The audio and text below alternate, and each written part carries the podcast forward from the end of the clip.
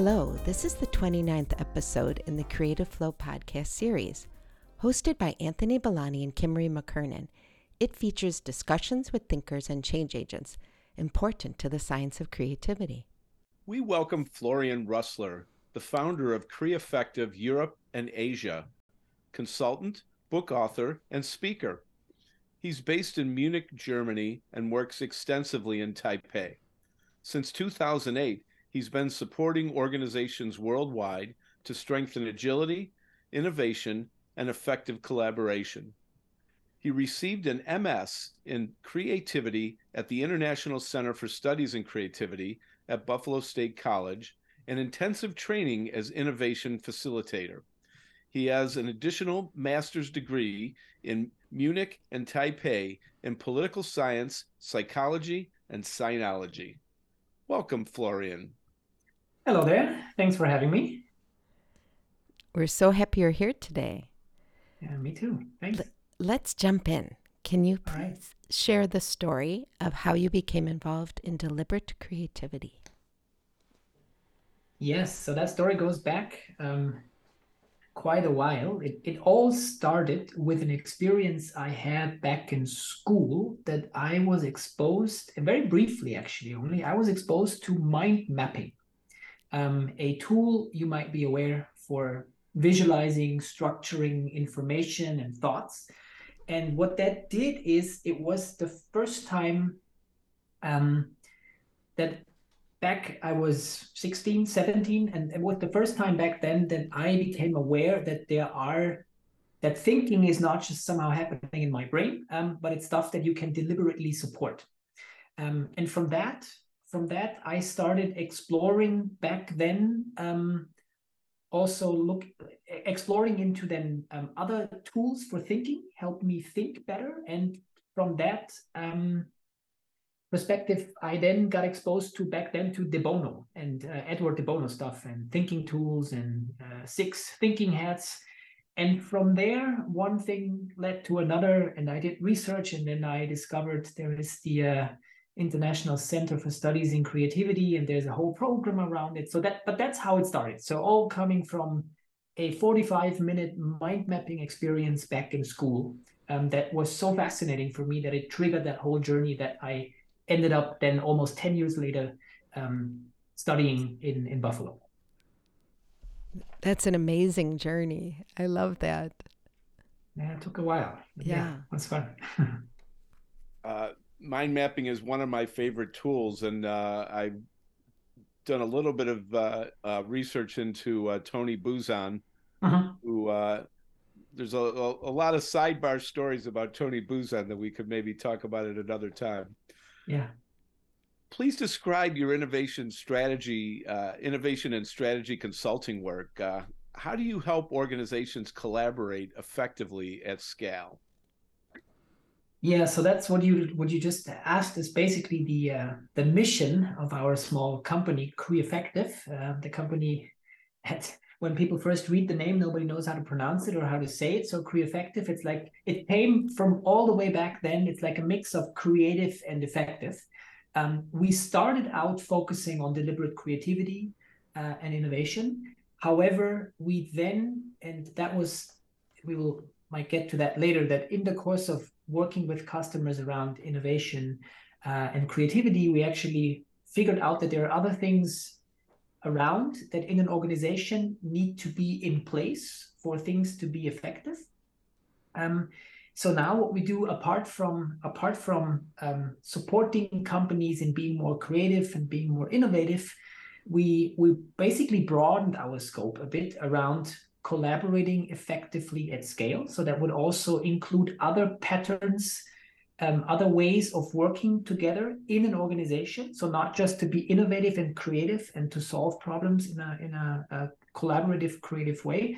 Um, but also more more general um, how to make decisions and also how to how to structure organizations in a way that effective um, collaboration and decision making can take place. So that's why we, we take a bit of a broader um, a, a broader scope now where we see deliberate creativity and innovation as one aspect of collaborating effectively at scale, but we would also really look about um, organizational design, uh, distributed decision making. Um, this whole buzzword of agility would come in there, and another one which is self management or self organization, so that we try to find with customers other ways um, how to basically manage a complex world and and the the, the classical traditional um, hierarchy is not the best way to do this in, in a lot of situations. And that's where we work with customers to find alternatives that are more suitable for this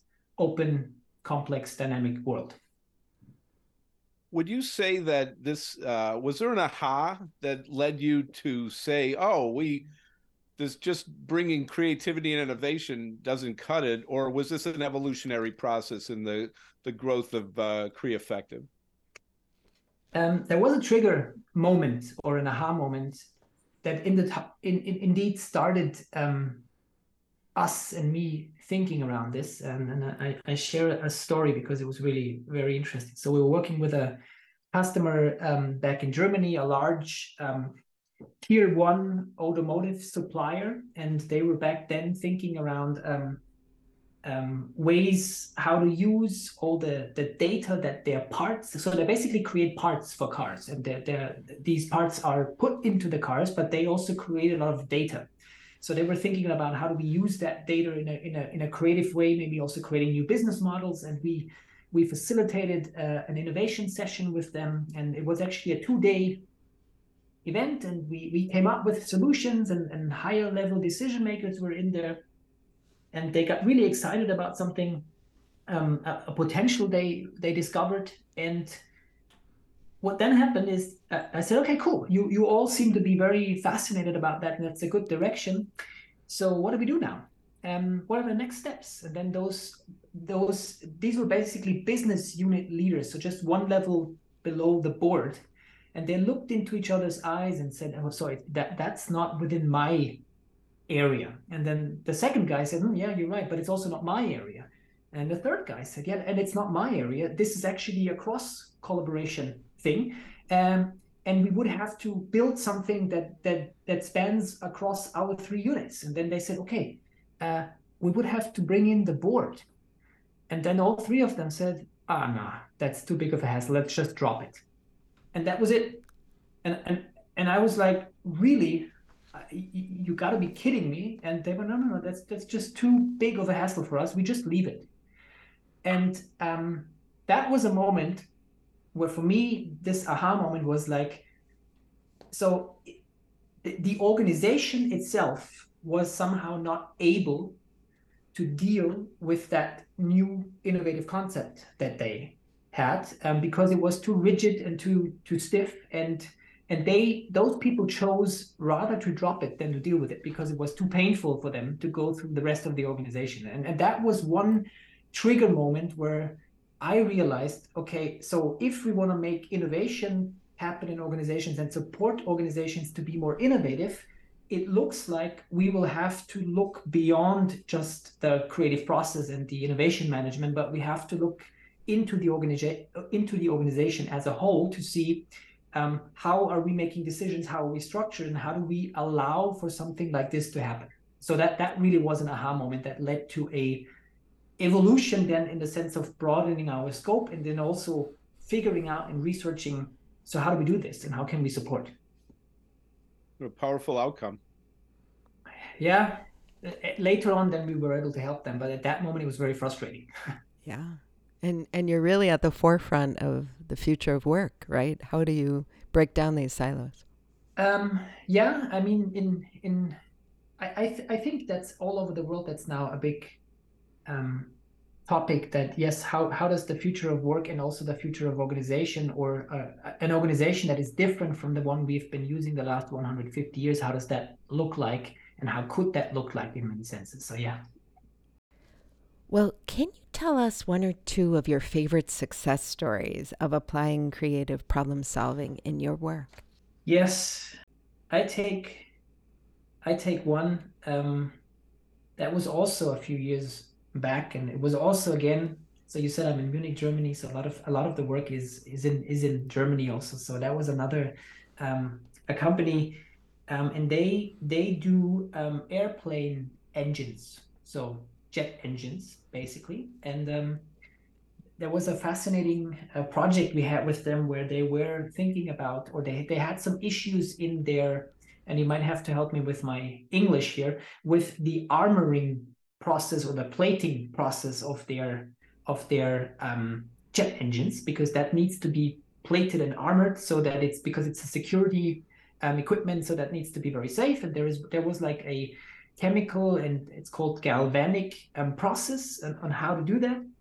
And they were having issues with it in the sense of it didn't um, get to the results they wanted and it was way too complicated and way too expensive. So they, they said we have to figure out a different way of how to do this and um, I, I basically facilitated again a, like a two day session with them where we would apply uh, creative problem solving and, and, and find ways um, how to do this. And yeah, there was a moment where they all felt like, no, we're not getting there. And um, I would I would then say, okay, let's let's use um, analogies as a specific um, tool to think other other situations where something similar happened, and maybe we can get ideas from there and we then analyzed a bit so what's what's like the defining characteristics of that situation? And we we somehow figured out it's actually similar to baking a cake. Uh, and the funny thing was i had 12 guys. They were all like engineers and all in their 40s and 50s so very seasoned engineers. And then i had 12 um, seasoned engineers um, uh, thinking about how to bake a cake and describing how to bake a cake and discussing that and then and then forcing connections between how how you bake a cake and their plating process. Um, and then suddenly and they were that was a really interesting moment because they were all at that point they were all willing to go down that way and and to try. And, and then we really got uh, our our breakthrough ideas came in that process where I had those 12 engineers then thinking about how to bake a cake and draw analogies from that and then they would really build on each other's ideas and at the end we 20 minutes later we had a way. Um, and that was a big also a big surprise moment for everybody then also when reflecting back because then they would they would tell even years later they would say well the way we solved this was about how to thinking about how to bake a cake. Um, and that was just such a beautiful moment um, where you could see what, what could happen if, if the people are, are, are, willing to try, are open, are curious, and they got into a kind of a flow uh, where they would support each other. And then uh, yeah, we solved we solved that problem, and that's always a nice and a good story to tell because in the beginning they were very skeptical and they wouldn't see where we where this would be going, but then we got a breakthrough, and that was um, a beautiful moment.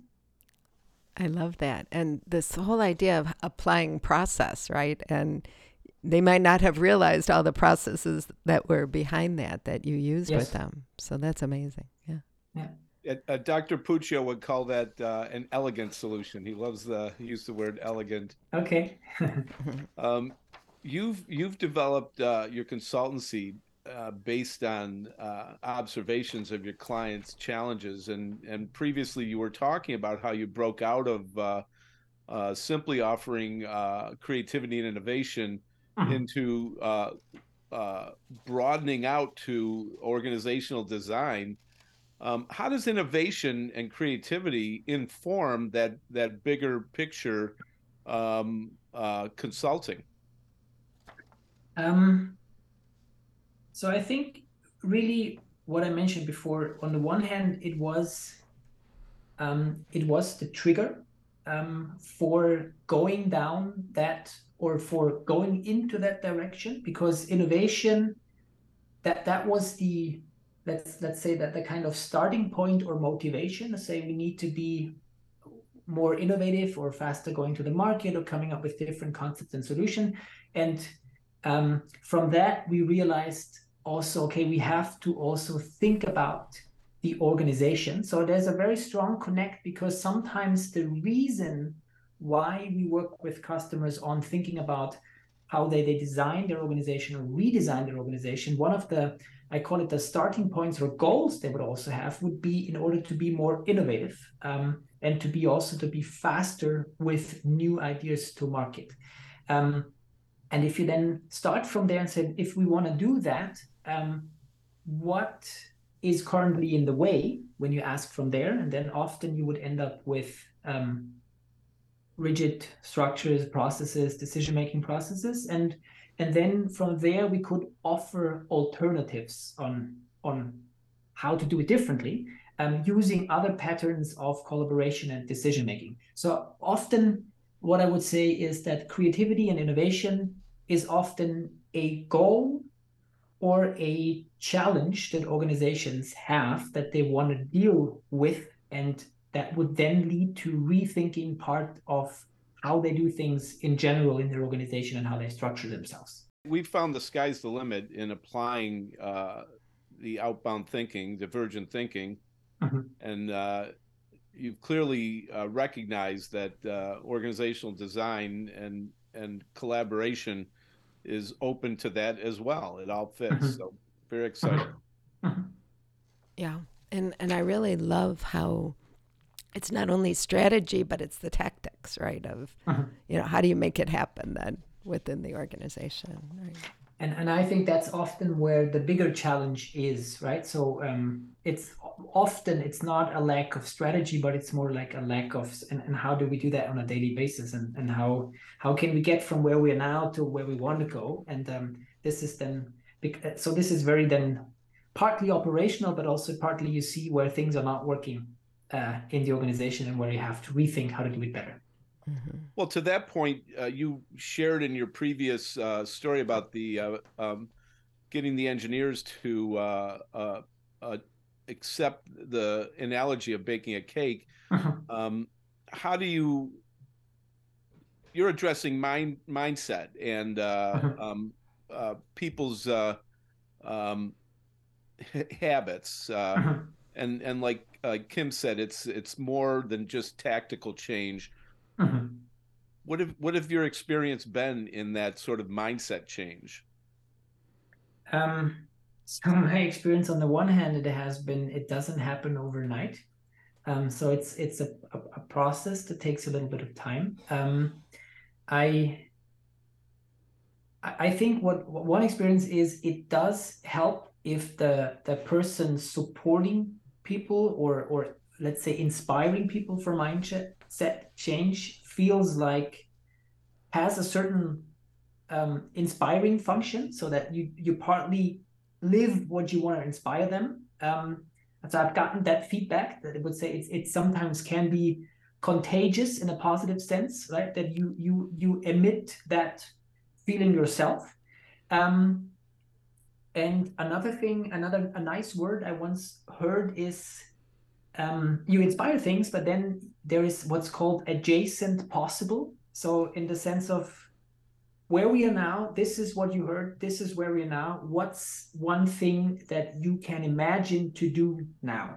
So, what's something that's getting you a bit out of a comfort zone, but it's not something where you say this is this is far too uh, too far out there or it's unthinkable for us. But what's an adjacent possible? And then we go there and once they're there then the next thing becomes adjacent possible. And and um, over not too much time there's actually that big changes can happen. But while it happens it's more like step by step um, pushing ourselves a bit but also not too much. So in, in that sense of what's adjacent possible. Now that that has been one experience that I've I've seen sometimes, and it's also what, how we try to work with with people in in getting to that change. There's our new term of the day, adjacent possible. yes.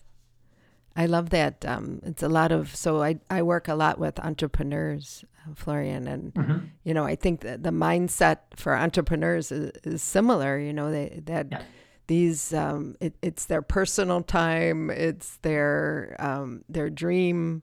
So you know you have to give them a path that's doable and i love i love uh-huh. that concept you really have a great cross-cultural perspective because you've studied in the us you work extensively in europe you work extensively in in um, taiwan and, and asia mm-hmm. Mm-hmm. where do you see global creativity community progressing in the future so what I can answer what yeah for my perspective or, or some things that I currently um, experience um, that were that, some trends um, that I see that I, I found um, fascinating, and I, I, I, can see that in different parts of the world. So some some things that were are new to me or recently were more um, new to me. So I, I came from like in, in Buffalo, it's a lot about creativity and creative problem solving, this creative problem solving approach. Um, I've got exposed and I found that very interesting in, in something called meaning innovation. So not maybe basically just about the um, solving an existing problem in a, in a better way, in a more creative way, um, but also coming up with new um, visions and directions of where you think we want to be going in the first place. So it's it's not solving a problem creatively, but imagining um, new directions in the first place.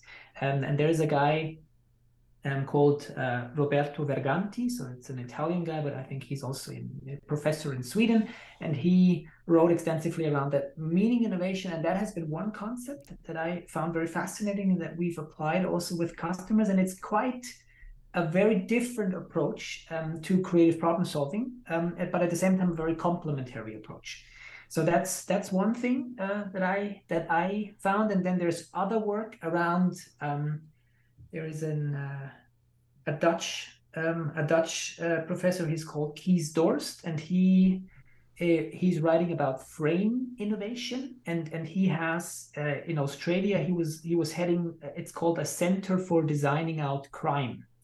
So that that was the name of it, and they would very much apply. Um, a designer's mind, but not do design thinking in that sense, because that's also very often about similar to creative problem solving. But they would st- stay very long time on rethinking what the problem is and framing it differently. And uh, i found that something very fascinating that um, we've been using more lately. Um, and the third um, direction i see that is has not been out there for too long. So i think it's it's around 10 years now is is something called um, effectuation.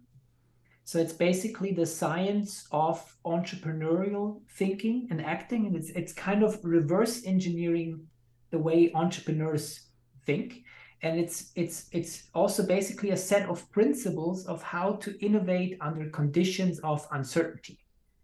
And I found that also very fascinating and complementary to creative problem solving, um, because that's then the point where you say, okay, now I have something, but what can I do now, and how can I start putting it into into action. Um, and effectuation offers some very interesting principles of how you would go about and how you could start doing something and at some point not overthinking or over planning but getting to action and so these were some some things and and this originally i think started out from an indian researcher then who who, who brought it into the community so these are some developments that i that i see and find fascinating well, you really got me thinking. I'm going to have to check out all of these, and uh, and I think this was, it will open up more dialogue within our uh-huh. organizations and within uh-huh. our community. So thank you for that.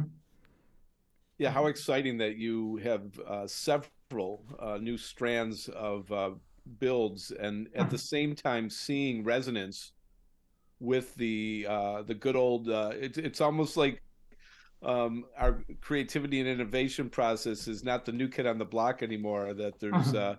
uh, um, that that's almost like the uh, uh, the fair-haired uh, long-time system that others are building upon, um, like design thinking uh-huh. was. But you've gone uh-huh. even beyond that. Uh, very uh, uh, very exciting. Um, and yeah, we're um, several directions to go. Uh-huh.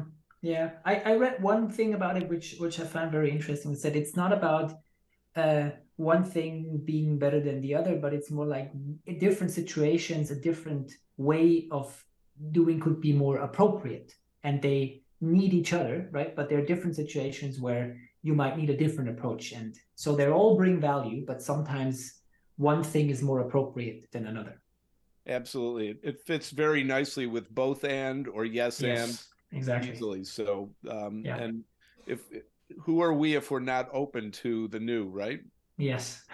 well, this has been uh, fascinating, uh, um, and that you're not only uh, I, hearing you say that you found three new systems to apply. We wonder what you do in your spare time, but maybe that is what you do in your spare time. But what we love to ask all of our uh, guests is uh, tell us about your creative flow. So that's when I get into a creative flow, right? Yeah. That's, that's the question. Okay. So I actually, so you can see me also at the same time. So one ingredient for my creative flow is um, tea. So I, I'm a big, that that's p- part of what I took from my time in Asia. So I'm a big tea um, fan and uh, I, I spend uh, a good amount of money on good tea. Um, but for me, that that's one thing that that I don't know what it what exactly it does, but it it gets me into a state um, where it's more likely um, for me also to become creative. Um, sufficient time for me and being in control of my time, and and often, I mean, of course, you sometimes you never know where where you get things, but I a lot of my work is actually conceptual and and thinking about new new um, concepts and offerings for customers as well. Um, and I tend to, what I found is I, I tend to work in this room where I'm recording this now. So I, I created and decorated that in a way where um, it's rather easy if those three things come together. So this room, uh, tea and time, that there is a high likelihood that I might get into a uh, into a creative flow. And the topic I have to admit is often very, is more like, yeah, conceptual um, conceptual work around creativity, organizational design, innovation. So these these are often maybe I'm very limited in, into what I think about, but that's where I then get into a kind of flow. Wherever it takes you. Yes, I never know. I I, I have to build on that. Are you uh, are you familiar with the the greater ritual of the tea ceremony and things like that? Have you participated, or is it just having great tea?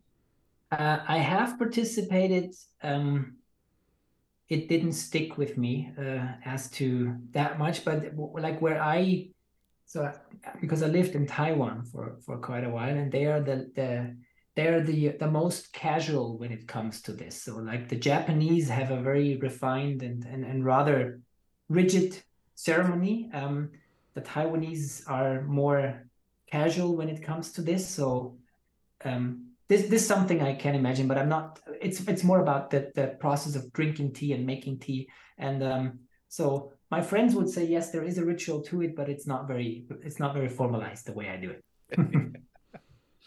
Created your own creative flow ritual. I love yes. it. well, thank you so much for joining us, Florian. Thank you so much for having me. It was really uh, a great conversation. Thank you. And thank you for listening. This is Kimmery McKernan. And Anthony Bellani. We invite you to tune in again to the Creative Flow series. We hope you will translate your creative flow into action and that your actions change the world.